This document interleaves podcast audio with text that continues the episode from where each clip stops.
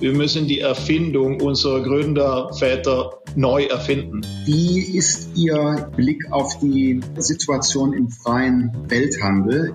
Trotz ein Lockdown in China, dann in Europa und in anderen Teilen der Welt, haben die internationalen Lieferketten standgehalten. Ich glaube, wir, wir müssen auch als deutsche Gesellschaft insgesamt wieder uns stärker bekennen zu dem, was uns stark macht und wovon alle profitieren. Sehr viele von den sehr guten Arbeitsplätzen, die wir haben hier in Deutschland, hängen vom Export ab, weil wir mit erfolgreichen Produkten auf dem Weltmarkt uns durchsetzen. Wie ist, ist Ihre Perspektive äh, auf äh, die chinesische Seite? und sieht in der Transformation der Automobilindustrie ein globales Spiel, wo man durch Kooperation gegenseitig dann Win-Win-Situationen erschließen kann und sich selbst stärken. Wann haben wir dieses Auto der Zukunft? Ich hätte es gern. Dass wir es in der neuesten Generation Fahrassistent autonomes Fahren in der S-Klasse anbieten, das kann sich sehen lassen. Da sind wir mit an der absoluten Spitze der Technologie. Ist das unausgesprochen das Ende des Verbrenners schon in den nächsten Jahren? Äh, die Reise geht Richtung einer CO2-neutralen Mobilität. Das ist erstmal eine Entscheidung. Das Thema Klimawandel, CO2, das ist ein Thema, das müssen wir lösen. Herzlich willkommen bei meinem Podcast Ein Thema, zwei Farben. Heute, ähm, wie aus dem Frühjahr bekannt, äh, eine telefonische Version. Und äh, ich darf sehr herzlich begrüßen den Daimler-Chef Ola Kalenius, der uns aus Stuttgart zugeschaltet ist. Viele Grüße nach Stuttgart und herzlichen Dank, dass Sie mein Gast sind.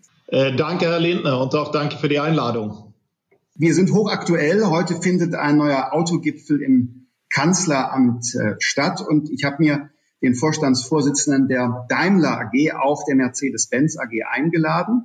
Sie sind ein deutscher Automobilmanager mit schwedischem Pass, muss man sagen. Ich glaube, Sie werden sehr oft darauf angesprochen, auch international, dass Sie der Chef von Daimler und nicht von Volvo sind. Und deshalb die Frage, wie kommt ein Schwede dazu, seine gesamte Karriere einem deutschen Konzern zu widmen und noch dazu bei einem Automobilhersteller, obwohl sie selbst gar nicht Ingenieur sind? Auch als ich aufgewachsen bin, obwohl wir in unserer Familie Volvo gefahren sind als Kind, die Faszination für den Stern war da. Und als ich die Chance nach meinem Studium bekommen habe, dann nach Stuttgart zu gehen und mit dieser fantastischen Marke arbeiten zu dürfen, dann war die Wahl für mich klar. Und die letzten 27 Jahre habe ich wirklich eine tolle Zeit bei Daimler, bei Mercedes erlebt. Aber jetzt äh, unabhängig von Ihrem Arbeitgeber, Sie sind eine Führungskraft der deutschen Wirtschaft ja jetzt äh, insgesamt, äh, Vorstandsvorsitzender eines Traditions-DAX-Konzerns. Ähm, als Nicht-Deutscher, wie ist Ihr Blick aus einer internationalen Perspektive auf unsere deutsche Wirtschaft, unsere Unternehmenskultur, auf die soziale Marktwirtschaft? Deutschland war ja schon immer ein Land voller Pioniere und fantastischen Innovationen. Das heißt, die Industrie und dieses Invented in Germany, auch für lange Zeit Made in Germany, aber jetzt Made everywhere in the world, das gibt es seit über 100 Jahren. Das gilt ja auch für Daimler. Das heißt, diese globale Prägung war sehr früh da. Und auch wenn äh, in einer Firma wie Daimler und, und bei Mercedes wir diese deutsche Wurzeln haben, den Ursprungspioniergeist unserer Gründerväter, das Auge für die Perfektion, für Qualität, für das Besondere, das ist ja alles erhalten. Aber das ist jetzt ein industrielles Spiel auf globaler Bühne. Und das ist auch, was, was dieses Land stark macht. Überall, wo du unterwegs bist, und äh, du legst eine Visitenkarte von, von Mercedes oder von Daimler hin, dann gibt's Respekt und Faszination für unsere Produkte.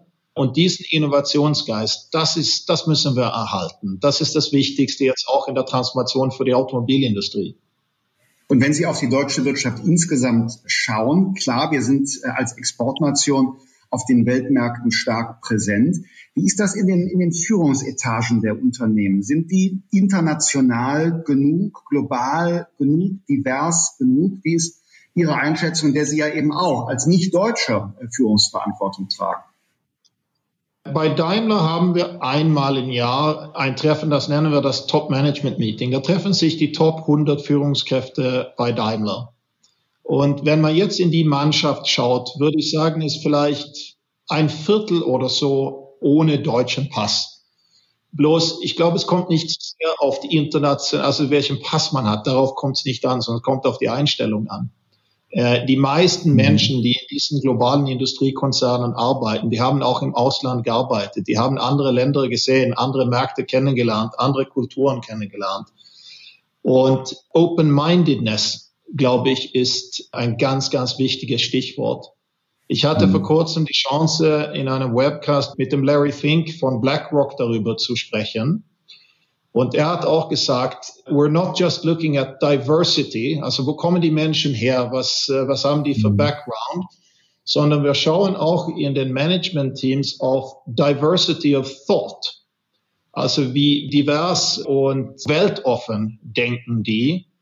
Und da glaube ich, muss sich die deutsche Industrie sich überhaupt nicht verstecken, zumal man ja diese sehr lange Tradition mhm. hat, auf den äh, Weltmärkten unterwegs zu sein. Und eine Besonderheit, was ja auch eine Stärke ist, das kennen wir alle, aber wir haben ja nicht nur die großen Konzerne, wir haben diesen starken Mittelstand. Und im mhm. Mittelstand gibt es viele Global Champions. Diese Global Champions, die sitzen ja auch bei uns hier in der Nachbarschaft äh, um äh, Stuttgart herum, ob es jetzt Maschinenhersteller etc., die äh, sind ja Teil von unserem Netzwerk, um diese Innovationen mhm. voranzubringen. Und die Kombination zwischen großen Unternehmen und den Mittelständlern, äh, das ist eine Stärke von uns und die müssen wir nutzen. Jetzt sind Sie Automobilchef, das ist ja noch ein ganz besonderer Manager, denn ich würde jetzt vermuten, es gibt wenige Branchen, die mit so vielen Herausforderungen gleichzeitig zu tun haben, jetzt so in, in diesen Tagen. Ähm, Corona trifft alle, dann aber daneben noch die Frage, ähm, wie entwickelt sich äh, der Welthandel? ähm, als sehr stark international aufgestelltes Unternehmen. Ich glaube, inzwischen ist äh, China ein größerer, wichtigerer Exportmarkt als Frankreich geworden, wenn ich es richtig sehe. Und zum Dritten natürlich die Transformation ihrer Branche selbst. Also ich glaube, ich kann mir kaum vorstellen, gibt es noch mehr Herausforderungen.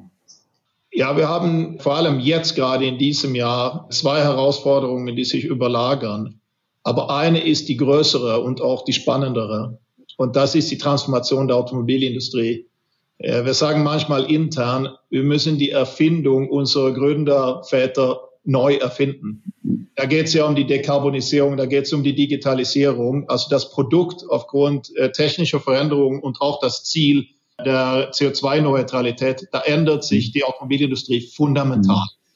Das ist die große, sowohl Herausforderung, aber auch als Chance. Und das ist mhm. nicht etwas, was über Nacht passiert, sondern es ist eine Transformation, die ist schon im vollen Gange, aber die wird uns begleiten äh, mehr als ein Jahrzehnt. Mhm. Parallel kam dann äh, äh, am Anfang des Jahres oder im Februar das Thema Corona-Pandemie und so weiter dazu.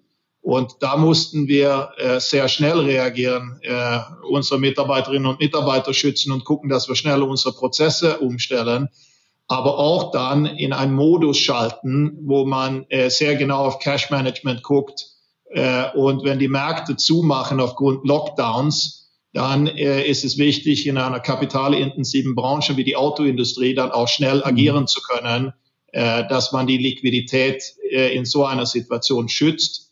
Das haben wir ganz gut gemacht und sind in einer starken Position reingelaufen, aber in einer jetzt ich würde fast sagen, noch stärkeren Position nach dieser mhm. ersten Phase Pandemie rausgelaufen, auch wenn das Thema nicht vorbei ist. Das wird mhm. aber vorbeigehen. Die Transformation bleibt. Lassen Sie uns gleich über das kurzfristige Thema, wenn ich das so nennen darf, von Ihren beiden zuerst sprechen. Ähm, Sie sagten, Sie gehen noch stärker jetzt aus dieser Pandemiesituation heraus, als Sie hineingegangen sind. Was, was bedeutet das konkret?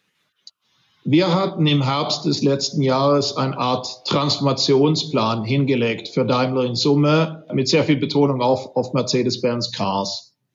Das heißt Investitionen in neuen Technologien, aber auch erhöhte Kosteneffizienzen und auch Kostenrestrukturierungen. Das war beides. Also Kapital, Cashflow freimachen, um in die mhm. Zukunft investieren zu können. Durch die Pandemie mussten wir diese Anstrengungen beschleunigen. Das heißt, Investment in Elektromobilität, Digitalisierung etc. aufrechterhalten, gucken, dass wir die wichtigen Produktprojekte, dass wir die nicht verzögern. Gutes Beispiel, die neue S-Klasse, die wir jetzt hier vor, vor wenigen Wochen vorgestellt haben, on track, also auch der ursprüngliche Plan konnte trotz Corona eingehalten werden. Aber wir haben auch gesehen, dass die Nachwirkung von Covid, vielleicht nicht so sehr Covid an sich, aber die Nachwirkung auf die Wirtschaft von Covid führt zu einer anderen Erlöslinie als die, die wir ursprünglich geplant haben. Das hat uns animiert, diesen Transformationsplan nochmal anzuschauen und nachzuschärfen. Also beschleunigen wir unsere Kosteneffizienz und Kostenrestrukturierung, äh, kommen da schneller voran, als wir ursprünglich vielleicht gedacht haben, geplant haben, ohne Geschwindigkeit zu verlieren bei der Technologie. Und das, glaube ich, ist dann, wenn es überhaupt ein, ein Silver Lining gibt auf dieser dunklen Covid-Wolke, dann ist es mhm. das, dass es die Sinnen geschafft hat und den Fokus gestärkt hat auf, äh, auf das Wesentliche. Wie schätzen Sie die Entwicklung des Absatzes ein, durch und aufgrund und während der Pandemie? Also braucht es jetzt, äh, weil die Menschen unsicher sind, äh, aus Ihrer Sicht Kaufanreize oder sind die nicht erforderlich? Generell wirkt sich äh, Covid aus darauf, dass die Menschen doch wieder stärker individuelle Mobilität auch mit dem eigenen Auto wertschätzen und nicht nur auf Mobilitätskonzepte oder den öffentlichen Personennahverkehr setzen. Also gibt es da auch langfristige äh, Auswirkungen einer solchen Pandemie auf das, das äh, Konsumentenverhalten Ihrer Ansicht nach? Ja, hier kommen einige Faktoren zusammen, wie die Sie gerade erwähnen. Äh, wir haben wir das Jahr erlebt. Klar, in der ersten Welle mit den Lockdowns war der Markt in vielen Ländern erstmal zu. Dann hat man einen drastischen Absatzrückgang und darauf haben wir reagiert dann mit einer sehr schnellen Anpassung der Produktion, dass man die. Bestände gut managt. Hat sehr gut funktioniert.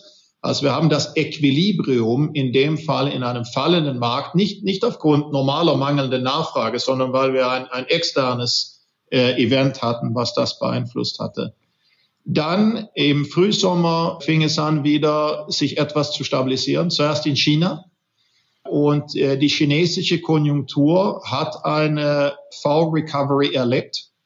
Und wir erleben es sehr stark für unsere, für unsere PKWs. Bei Mercedes sind wir jetzt im vierten, fünften Monat in Folge mit zweistelligem Wachstum im Vergleich zum Vorjahr. Das heißt, wir liegen kumuliert oberhalb vom Vorjahr in China. Das ist nicht der Fall in Europa und in Nordamerika, die zwei anderen großen Regionen. Da sind wir noch mhm. unterhalb des Vorjahres, aber nicht mehr meilenweit weg. Und in einer Kombination mit Anpassung des Kostenanzuges haben wir gelernt, auf einem neuen Erlösniveau zu leben. Jetzt äh, sind wir mittendrin in Welle 2, auch mit verschiedenen Varianten von Lockdowns in verschiedenen Märkten. Aber noch ist der Pkw-Markt recht robust, also in diesem neuen Szenario, was ich beschrieben habe. Und nicht, wir erleben nicht das Gleiche wie im, äh, wie im April, äh, Mai. Und jetzt rüsten wir uns dann auf nächstes Jahr, wo wir glauben, dass wir graduell wieder wachsen können im Vergleich zu dem, was wir erlebt haben in 2020. Dabei spielt eine wichtige Rolle, was Sie sagen, die individuelle Mobilität. Das ist etwas, was man oft denkt, das ist selbstverständlich, das ist einfach da. Ja, das ist ja das Geschenk unserer Gründerväter, die selbstbestimmte individuelle Mobilität in einer Sondersituation wie einer Corona-Pandemie hat man gelernt, das doppelt zu schätzen. Und ja, das kann auch dazu führen, dass wir in verschiedenen Märkten auch einen Impuls kriegen, auch als ein Teil der Nachwirkung von der, von der Covid-Pandemie. Wenn Sie die Absatzentwicklung ähm, international darstellen, Sie haben gesagt, es gibt Impulse äh, aus China. Äh, wie ist Ihr äh, Blick auf die Situation im freien ähm, Welthandel? Immerhin, die deutsche Automobilindustrie hat ja äh, zwei Drittel ihres Umsatzes, den sie im, im Ausland realisiert. Das heißt also, wenn wir über internationale Handelsfragen oder gar Handelskonflikte sprechen, Sie merken es mit als Erste. Wie ist Ihr Blick darauf? zuerst muss man eins feststellen. Am Anfang der Covid-Pandemie wurde sehr viel darüber diskutiert, wie halten die internationalen Lieferketten? Wir sind ja eine Industrie, wir sind ja weltweit vernetzt über viele Ebenen von Lieferanten. Das heißt, auch wenn die Endmontage von einem komplexen System vielleicht äh, vor unserem Werk hier in Sindelfingen gemacht, dann äh, drei oder vier Stufen weiter landet man womöglich in Hubei äh, Province äh, außerhalb von Wuhan oder sonst wo in der Welt. Mhm. Und trotz ein, ein Lockdown in China im Februar, März, dann in Europa und in anderen Teilen der Welt im März, April, Mai, haben die internationalen Lieferketten standgehalten. Das heißt, wir haben nicht Produktion verloren, weil wir unterbrochene Lieferketten hatten. Das ist bemerkenswert. Klar, das hat extrem viel Anstrengung von unseren Lieferantenpartnern verlangt äh, und auch von unserer eigenen Einkauf- und Logistikabteilungen. Aber das System hat funktioniert. Das war der ultimative mhm. Stresstest. Und für mich ein Beweis, diese geöffnete globale Wirtschaft, äh, von dem wir insbesondere profitieren, nicht nur wir als Unternehmen, äh, die deutsche Wirtschaft an sich, das hat die letzten 30 Jahre zu einem großen Wachstum geführt. Äh, es ist selbstverständlich, dass wir als Daimler und Automobilhersteller pro Freihandel sind. Das ist das effizienteste System, ist auch für das, das Beste für die Kunden. Da kriegt man die besten Kostenstrukturen hin und somit die besten Preise auf den Weltmärkten. Also da sind wir sehr dafür. Was aber auch gut war, und äh, das war die Reaktion von fast allen Wirtschaftsregionen, äh, auch ganz am Anfang Covid war, Impulse zu setzen für die Wirtschaft, breiter Natur, Liquidität zur Verfügung zu stellen für die, die es brauchen, aber auch Impulse für die Wirtschaft an sich. Das haben alle Länder praktisch ohne Ausnahme gemacht. Die Chinesen zuerst, die waren auch mhm. zuerst drin, äh, aber dann auch in Amerika, in Europa und auch in anderen Ländern. Und das hat dazu geführt, aus unserer Sicht, dass die Wirtschaft nicht ganz den Schock bekommen hat, was, äh, mhm. äh, was hätte passieren können. Gott sei Dank. Äh, weil jetzt sehen wir bei einer gewissen Normalisierung und Stabilisierung, dass man dann auch wieder ein gesundes Profitabilitätsniveau erreichen kann. Mhm. Sie haben über die Lieferketten gesprochen. Jetzt sind es auch Absatzmärkte, wo Sie mit Ihren Produkten präsent sind, insbesondere die USA und äh, China. Und äh, wir haben seit Jahren Handelskonflikte und Auseinandersetzungen. Sie sind global agierendes Unternehmen. Wie gehen Sie damit um? Und haben Sie vielleicht sogar auch einen politischen Rat? In der Auseinandersetzung zwischen den zwei Wirtschaftsregionen haben die sich auf eine Vereinbarung verständigt im Herbst des letzten Jahres. Das ist ja äh, in Kraft getreten im, im Dezember. Und in der Vereinbarung sind dann die Handelsbeziehungen, was Automobilindustrie betrifft, mehr oder weniger intakt geblieben. Das heißt zum Beispiel für unsere Aktivitäten in den USA, wir sind einer der größten Exporteure aus USA heraus, also Industriegutexporteure, sowohl in Richtung Europa als auch Richtung China. So, da tragen wir ja nicht nur äh, zu Arbeitsplätze im Land äh, bei, sondern sind ein wichtiger Teil dieser Handelsströme. Wenn Länder Richtung mehr Protektionismus gehen würden, was ist dann die Konsequenz da davon? Dann werden die Produktionseinrichtungen ja aufgeteilt und man verliert Economies of Scale. Also es ist ja nicht unmöglich, es mhm. zu tun, aber es ist ein ökonomisches Suboptimum. Und das Ende dieser Kette wäre höhere Preise für die Kunden. Also hoffen wir und in den Gesprächen, äh, die wir führen mit den maßgeblichen äh, Entscheidungsträgern, äh, versuchen wir zu erklären, was die positiven Wirtschaftseffekte sind in allen Regionen, in denen wir tätig sind, durch diese Handelsbeziehungen. Ja, das sollten Sie auch in Deutschland stärker tun, glaube ich. Ähm, denn auch bei uns nehme ich wahr, in unserem Land, dass wir obwohl wir so große Profiteure des Welthandels äh, sind, dass bei uns es auch so eine, eine Skepsis gegenüber der Globalisierung äh, gibt, dass es ähm, den Wunsch gibt, äh, nur noch regional zu denken. Und man darf ja nicht verkennen, jetzt gerade ist ein großes pazifisch-asiatisches Freihandelsabkommen ähm, verhandelt worden, während bei uns in Deutschland noch nicht einmal das Abkommen CETA mit Kanada ratifiziert ist. Also ich meine, mit wem sollen wir noch Freihandel verabreden, wenn nicht mit den Kanadiern? Also das ist die europäischste Nation außerhalb Europas, würde ich mal sagen. Also ich glaube, wir, wir müssen auch als deutsche Gesellschaft insgesamt wieder uns stärker bekennen zu dem, was uns stark macht und wovon alle profitieren. Und äh, da sind, glaube ich, auch ähm, zum Beispiel Ihre Beschäftigten mit aufgefordert, genau für diese Standortinteressen mit einzustehen. Also ich höre da aus der deutschen Wirtschaft mitunter zu wenig, sage ich mal. Ich würde mir mehr Unterstützung wünschen. Das äh, aber äh, sagen wir äh, überall, äh, sowohl öffentlich als auch in Gesprächen, die wir direkt mit den Entscheidungsträgern treffen, weil sie sagen es, es geht um gute Arbeitsplätze hier in Deutschland. Und sehr viele von den sehr guten Arbeitsplätzen, die wir haben hier in Deutschland, hängen vom Export ab, weil wir mit erfolgreichen Produkten auf den Weltmärkten uns durchsetzen. Und es wäre ein absoluter Trugschluss und Denkfehler, wenn man glauben würde, dass eine Abschottung zu einer besseren äh, Wirtschafts- und Wohlstandssituation bei uns führen würde. Das Gegenteil wäre der Fall. Das, was wir gerade gesehen haben im asiatischen Raum, dass einige Länder sich jetzt äh, zusammenschließen in einem größeren Wirtschaftsraum, das wird dort zu Wachstumsdynamik führen davon können wir auch profitieren. Das wollen wir ja auch. Also wir begrüßen auch, auch sagen wir mal, eine regionale Ausdehnung von Freihandel. Mhm. Der Best Case wäre weltweit äh, ein Freihandel in allen Richtungen. Und was wir auch gesagt haben zu den politischen Entscheidungsträgern, egal ob es hier in Europa ist oder in den USA äh, oder in China ist, wir als Daimler, wir wollen nicht geschützt werden. Sprich, hm. Uns etwegen müsst ihr keine Zölle oder Handelshinder aufbauen. Im Gegenteil, wir wollen uns den weltweiten Wettbewerb stellen. Aber mit gleichen Rules of Engagement. Es muss eine Art Level Playing Field geben, dass es einen fairen Wettbewerb gibt. Äh, dafür lohnt es sich zu kämpfen.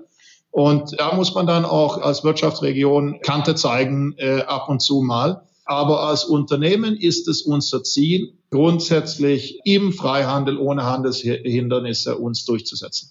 Ich will einmal auf ähm, China zu sprechen kommen, denn äh, das ist nicht nur, wenn ich es richtig sehe, der größte Absatzmarkt äh, für Ihr Haus, sondern Sie haben auch chinesische Investoren, zwei, äh, die bei Ihnen ähm, engagiert sind. Und ähm, wie erleben Sie die chinesische Seite, ihre Anteilseigner und äh, Geschäftspartner? Ist natürlich eine heikle Frage, ich weiß.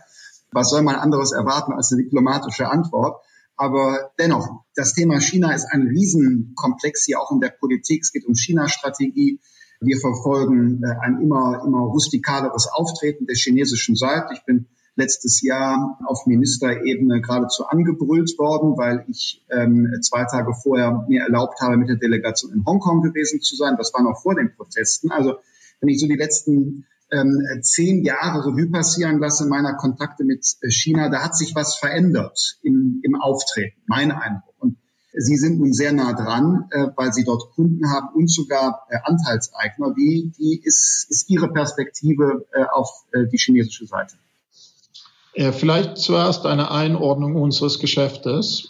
Für die Pkw-Sparte ist China mit Abstand der größte Markt. Wir haben letztes Jahr um die 700.000 Einheiten dort verkauft, Mercedes-Benz. Als Vergleich ist USA der zweitgrößte Markt für uns mit so um mhm. die 330.000. So für Pkw in der Tat ist China doppelt so groß wie der zweitgrößte Markt. Für unsere Nutzfahrzeuge, also Truck-Sparte, ist es anders. Da ist USA unser größter Markt. Äh, mit unserer Tochterfirma Freightliner sind wir äh, mit knapp 40 Prozent Marktanteil, also wirklich klarer Marktführer, auch Innovationsführer in den USA. Das heißt, für unser äh, Industrieportfolio äh, gibt es da unterschiedliche Schwerpunkte. Jetzt zum Thema China. Wir haben ja seit sehr vielen Jahren, und so ist ja der Einstieg in den chinesischen Markt erfolgt, ein Joint Venture Partner. Das ist die Firma Bike. Das ist ein Industriekonglomerat äh, mit einer sehr starken Automotive-Ausprägung und gehört zu der Stadt Peking. Wir hatten entschieden, also wir Daimler vor circa zehn Jahren, dass wir nicht nur über das Joint Venture mit Bike zusammenarbeiten würden, sondern dass wir ein, Eigenkapitalanteil an Bike direkt kaufen werden. Haben wir auch getan und wir besitzen circa zehn Prozent von der Muttergesellschaft Bike. Das ist auch ein börsennotiertes Unternehmen, auch wenn die Stadt Peking der größte Shareholder ist von Bike. Die haben schon damals gesagt, okay, ihr beteiligt euch an uns, wir würden uns auch äh, als Reciprocity an Daimler beteiligen. Und das haben die vor jetzt, äh, ja, das ist äh, mehr, mehr als ein Jahr her, haben die fünf Prozent Daimler gekauft. So wir haben so eine Art Cross-Shareholding mit unserem Joint Venture Partner. Diese Partnerschaft funktioniert sehr gut, es ist sehr erfolgreich. Wenn man sieht, was wir die letzten so sieben, acht Jahre im Markt äh, erreichen können, ist es äh, oberhalb von unseren Best-Case-Plänen äh, damals. Und selbstverständlich wollen wir diese Beziehung weiterentwickeln in China, um mit dem Markt zu wachsen, äh, unser Footprint dort auch äh, zu erweitern. Das ist das Fundament, auf dem unser China-Geschäft steht und ist langfristig ausgeprägt. Dann haben wir seit ein paar Jahren einen anderen Aktionär, das ist Geely. Das ist ein ganz anderer Hintergrund. Da haben wir einen Unternehmer, also einen Entrepreneur, der selber äh, angefangen hat, ich glaube sogar Kühlschränke zu bauen, ganz am Anfang, aber ist in äh, Automotive eingestiegen äh, in den 90er Jahren, Mitte, Ende der 90er Jahre und ist für chinesische Verhältnisse somit ein etablierter, recht alter, alter Player von den Privatunternehmen extrem erfolgreich. Der Gründer, Li Shufu, der denkt wie ein langfristiger Investor und sieht in der Transformation der Automobilindustrie ein globales Spiel, wo man durch Kooperation gegenseitig dann Win-Win-Situationen erschließen kann und sich selbst stärken. So, das sind zwei Investoren mit völlig unterschiedlichen Hintergründen, aber beide denken gleich und ähnlich wie wir als eine langfristige Perspektive. Transformation, Dekarbonisierung, Digitalisierung, Erneuerung des äh, Produktportfolios und, und, und. Das heißt, da äh, rein industriell sind das zwei starke Aktionäre, von denen wir profitieren können. Sie haben ja viel auch mit der öffentlichen Seite in China zu tun. Merken Sie dort eine neue Strategie über die äh, letzten Jahre? oder ähm, das, was im politischen Umfeld äh, zu spüren ist, überträgt sich das nicht auf ihre unternehmerische Wirklichkeit. Also beispielsweise höre ich oft von Vertretern der deutschen Wirtschaft, dass die Parteizellen in den Standorten in der Volksrepublik China heute selbstbewusster und aktiver in der Belegschaft wirken als noch in früheren Zeiten oder zum Teil sogar anders noch auf Investitionsentscheidungen Einfluss nehmen als noch vor wenigen Jahren. China erlebt ja jetzt seit, seit fast 40 Jahren mit der damaligen Öffnung eine Art Wirtschaftswunder. Und dieses Wirtschaftswunder, Eröffnung des Marktes und so weiter, das führt ja zu einer deutlich stärkeren Rolle von China. Und es ist klar, dass die eine Strategie haben, wie sie sich technologisch äh, in Innovationsfeldern stark positionieren. Das macht aber jeder. Das machen wir ja auch. Äh, das machen die Amerikaner auch. Nimmt man Einfluss auf unsere Investitionsentscheidungen on the ground? Nein, sondern das folgt unternehmerischen Regeln. Mhm. Und äh, in unserem Joint Venture, da haben wir äh, klare Verhältnisse, wie das Management besetzt ist, wie man Entscheidungen treffen. Aber wir hätten nicht so erfolgreich sein können, wie wir jetzt in den letzten fünf bis zehn Jahren waren, wenn wir nicht rationale unternehmerische Entscheidungen treffen wollen. Mhm. Und da gelten die gleichen Spielregeln wie in allen anderen Märkten auch. Kunden im Zentrum. Wie können wir sicherstellen, dass wir unsere Kunden mhm. begeistern, dass unser Produkt äh, technisch überlegen ist, dass wir unsere Kostenstrukturen im Griff haben, dass die Deckungsbeiträge auch stimmen und, und, und. Da erlebe ich exakt die gleichen Spielregeln dort, wie ich es sonst wo äh, erlebe. Und in der Tat, wenn ich jetzt wirklich die letzten zehn Jahre beurteile, hat der Markt sich eher geöffnet oder eher zugemacht, dann ist für uns der Fall eher geöffnet. Mhm. Herr Kalenius, vor sieben Jahren haben Sie etwas gesagt. Das fand ich faszinierend. Sie haben nämlich vor sieben Jahren gesagt, das Auto der Zukunft fahre autonom, hat null Emissionen, ist intelligent mit dem Fahrer und seiner Umgebung vernetzt. Äh, vor sieben Jahren bereits.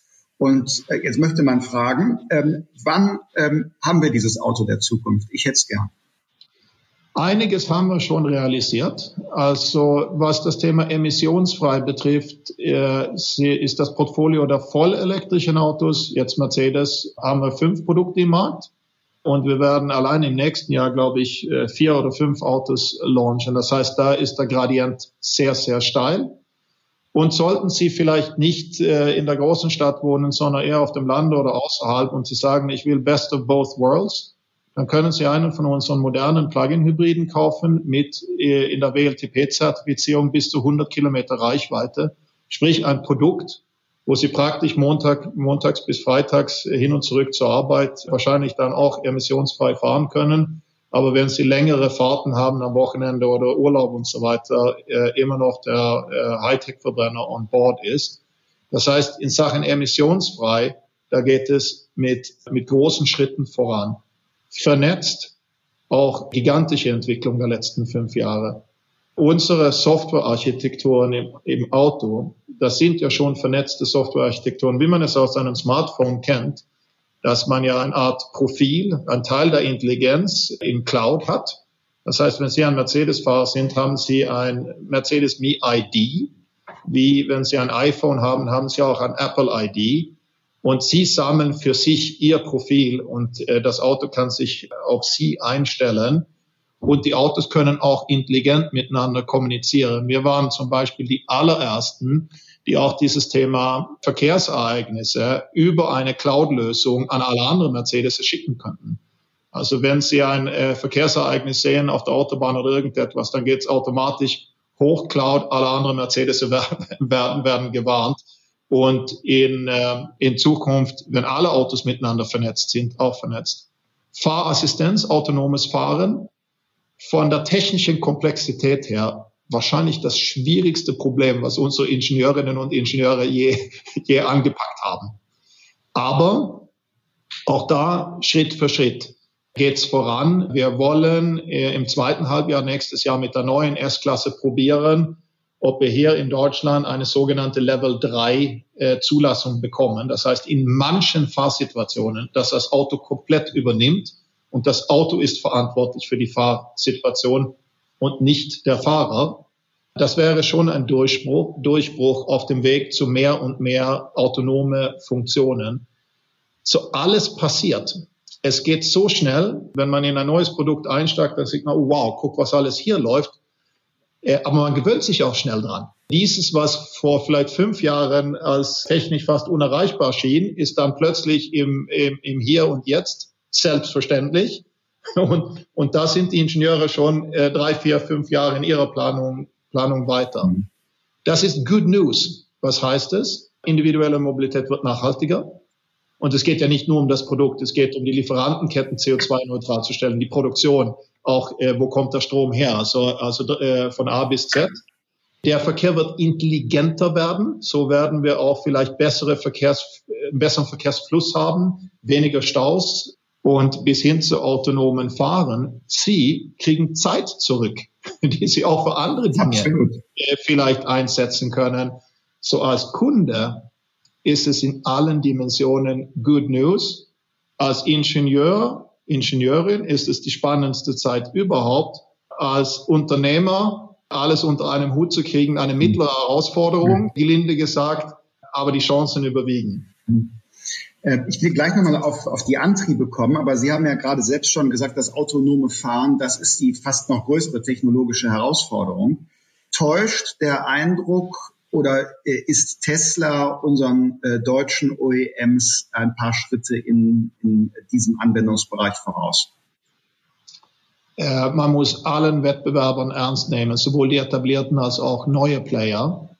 Und wenn man über das eigene Produkt spricht, ist es sehr schwierig, objektiv zu sein, weil man oft ein Faible hat für das eigene Auto. Das, was wir jetzt in der das neuesten der Politik, ja. Dass wir es in der neuesten Generation Fahrassistent autonomes Fahren in der S-Klasse anbieten, was ja dann auch äh, Schritt für Schritt in alle anderen Autos kommt, das kann sich sehen lassen. Da sind wir mit an der absoluten Spitze der Technologie.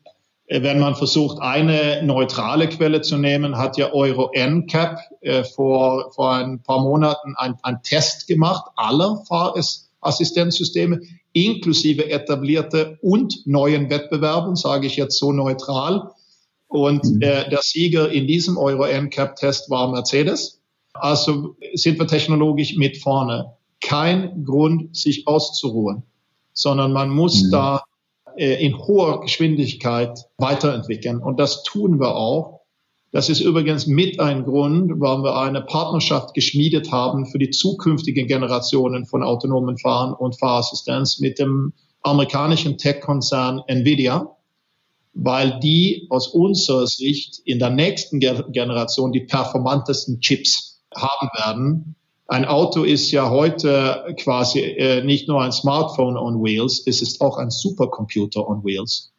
Also die Computer Processing Power, die man an einem Auto hat und auch demnächst haben wird, das ist unglaublich. Also das sind mhm. Welten im Vergleich zu vor zehn Jahren oder länger her.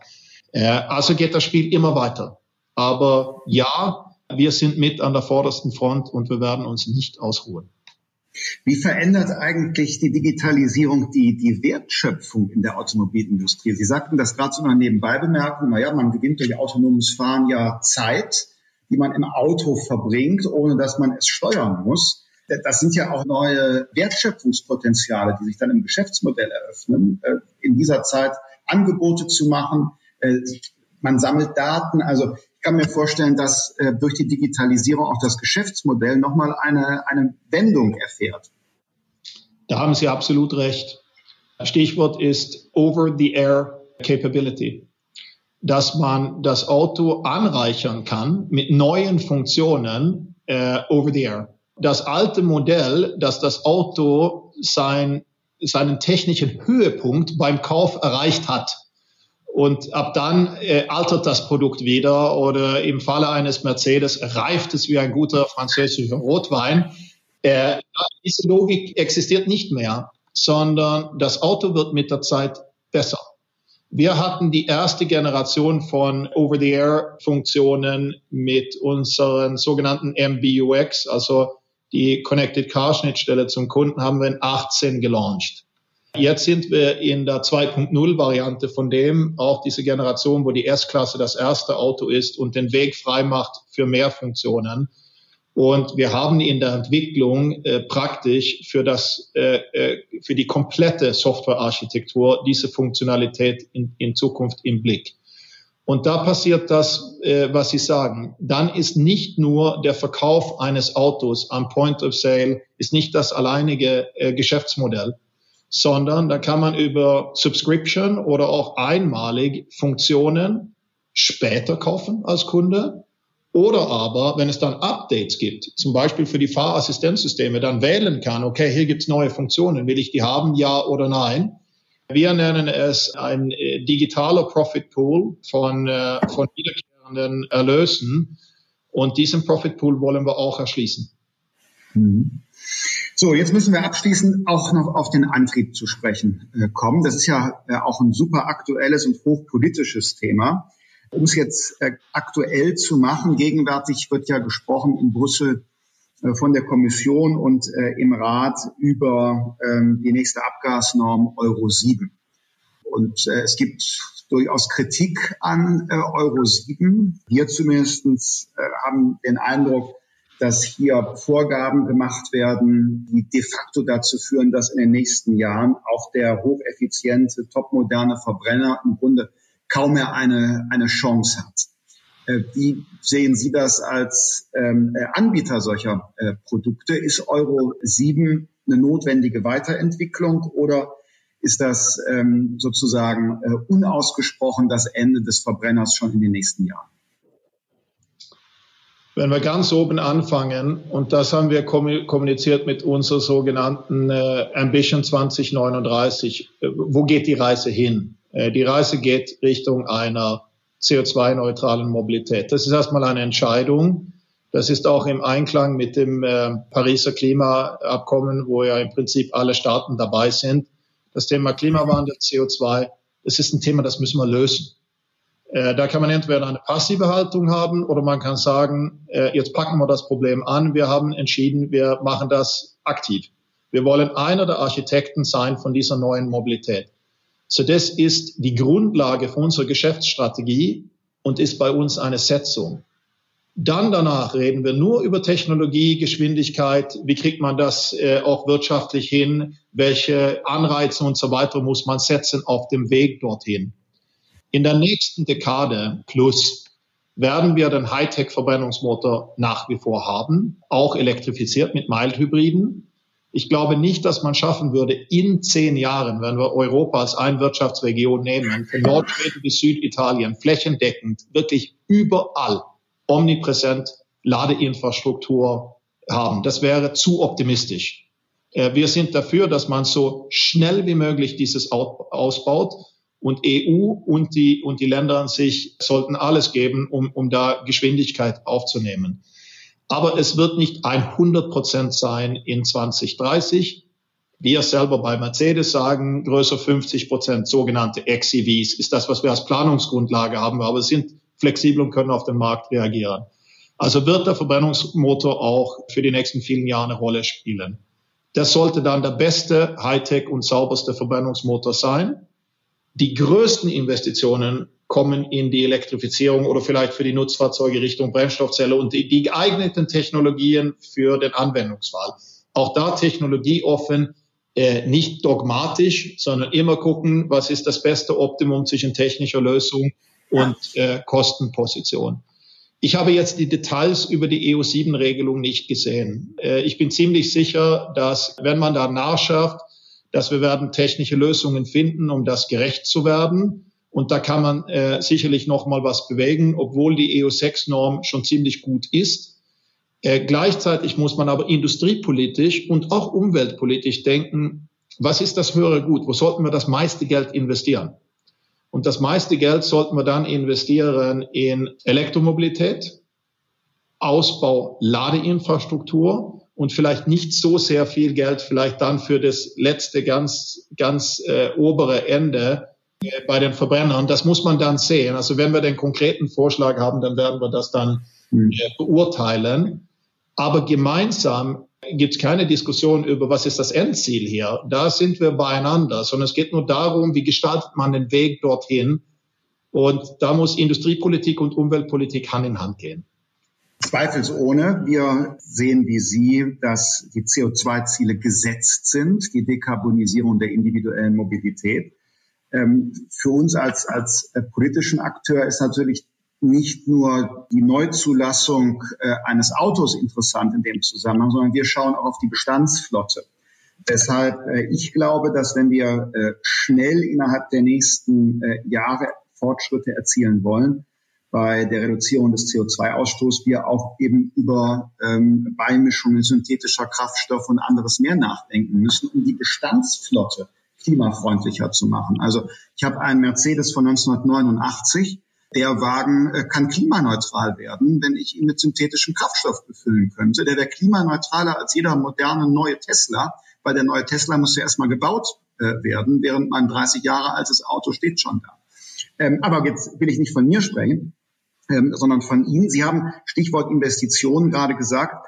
Sie wollen sich konzentrieren auf die Zukunftstechnologien und jetzt ganz aktuell habe ich gelesen, 100 Millionen Euro investiert Daimler in äh, den Wasserstoffantrieb, die Forschung äh, im Wasserstoffbereich. Äh, unsere Prioritäten sehen folgenderweise aus. Bei den Hightech-Verbrennern haben wir unser komplettes Antriebsportfolio in den letzten Jahren rundum erneuert. Also da sind wir top aufgestellt und im Übrigen die Verbrenner sind ja elektrifiziert. Das heißt, bei uns kriegen sie immer in Kombination mit diesen sogenannten 48 Volt Systemen oder Mild Hybriden. So da Hausaufgaben gemacht, das werden wir dann weiter pflegen, aber Hausaufgaben gemacht. Für Pkw ganz klar das batterieelektrische Fahrzeug und auch Plug-in-Hybride äh, in den Anwendungsfällen, wo man nicht äh, flächendeckend Ladeinfrastruktur hat. Das ist Pkw-Priorität. Für Brennstoffzelle, also Wasserstoff, da sehen wir den Anwendungsfall zunächst bei den schweren Nutzfahrzeugen. Wenn ich zum Beispiel eine Sattelzugmaschine, ein 40 Tonner, 1000 Kilometer pro Tag fahren würde, was ein Transportcase ist in Europa. Man fährt von Ost nach West, Süd nach Nord und so weiter. Da ist der Crossover zwischen Kosten und Energiedichte aus unserer heutigen Sicht so, dass die Brennstoffzelle die bessere technische Lösung ist, auch die wirtschaftlichere Lösung ist.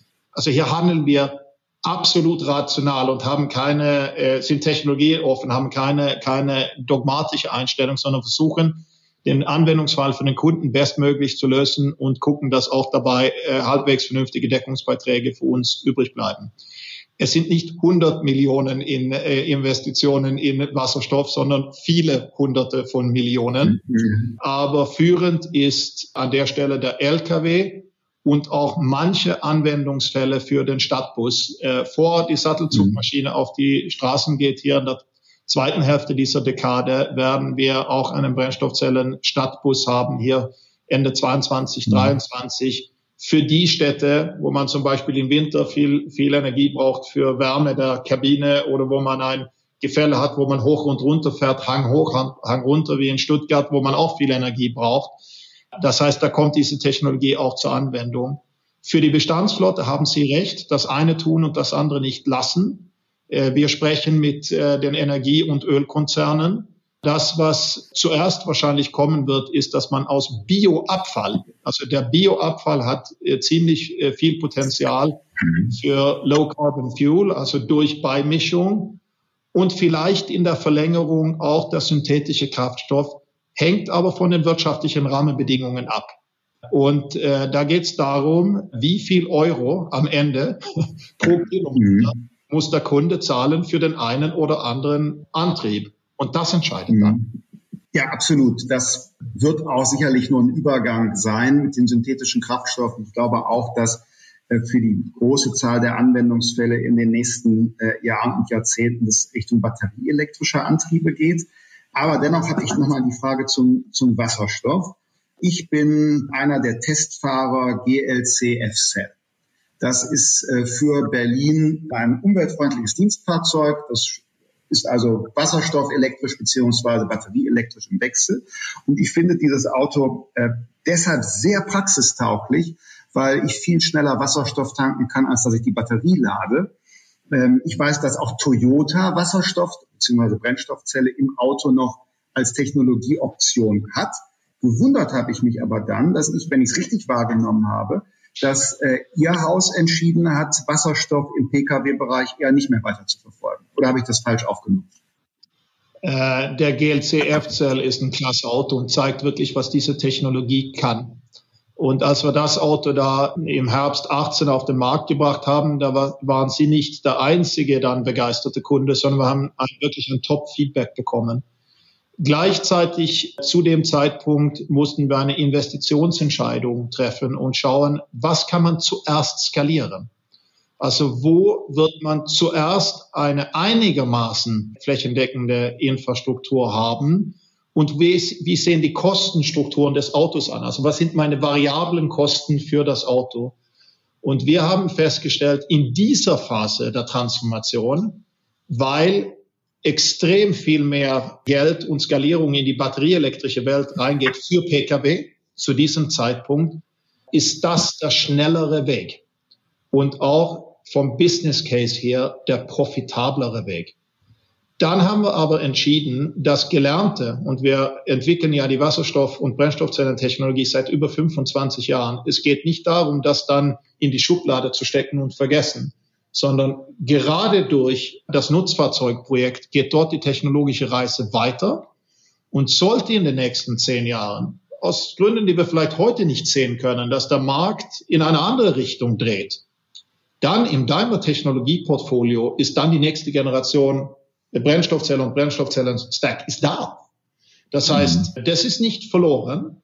Eins muss ich allerdings sagen, auch zu den Ladezeiten. Wir arbeiten an Technologien jetzt, wo sie über Schnellladen, auch dieses übrigens sprechen wir sowohl mit Energieversorgern als auch mit Ölkonzernen, die die Schnellladenetze aufbauen wollen, dass sie äh, nächste Generationen von Schnellladen vielleicht in 15 Minuten mehrere hundert Kilometer dann äh, auch nachladen könnten das Jahr, dann fährt man da, wo man früher auf die Tankstelle gefahren ist und getankt hat, in fünf Minuten vielleicht einen Kaffee gekauft hat, dann sind es halt 15 Minuten und dann kauft man einen Kaffee.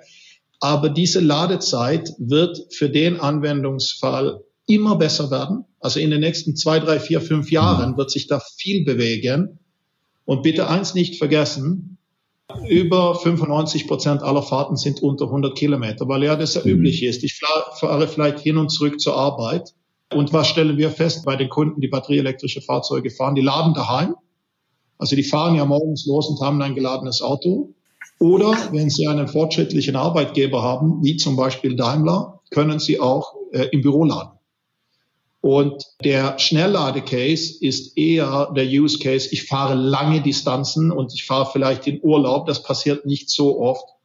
Und sollte ich einen Beruf haben heute, wo ich 50, 60.000 Kilometer pro Jahr fahre in Deutschland und es gibt viele Menschen, die das tun, dann gibt es nichts Besseres als einen modernen Hightech-Diesel von Mercedes. Zum Schluss, ich hatte eben zitiert Ihr Blick auf das Auto der Zukunft und deshalb die Frage jetzt im Anschluss daran, wie sieht denn die Automobilbranche in Deutschland der Zukunft im Jahr 2040, 2050 aus? Haben Sie da ein, ein Bild? Äh, ich glaube, dass wir die Chance haben, dass diese, diese Schlüsselbranche für die deutsche Wirtschaft, dass wir die jetzt äh, durch die Transformation auch, auch in den nächsten Dekaden als absolute Schlüsselindustrie halten können. Das ist ganz, ganz wichtig. Es geht ja, äh, geht ja nicht nur um, um die Arbeitsplätze, ist ja die Wirtschaftskraft für das ganze Land. Dafür müssen wir mutig sein. Wir müssen nach vorne investieren. Ganz, ganz wichtig.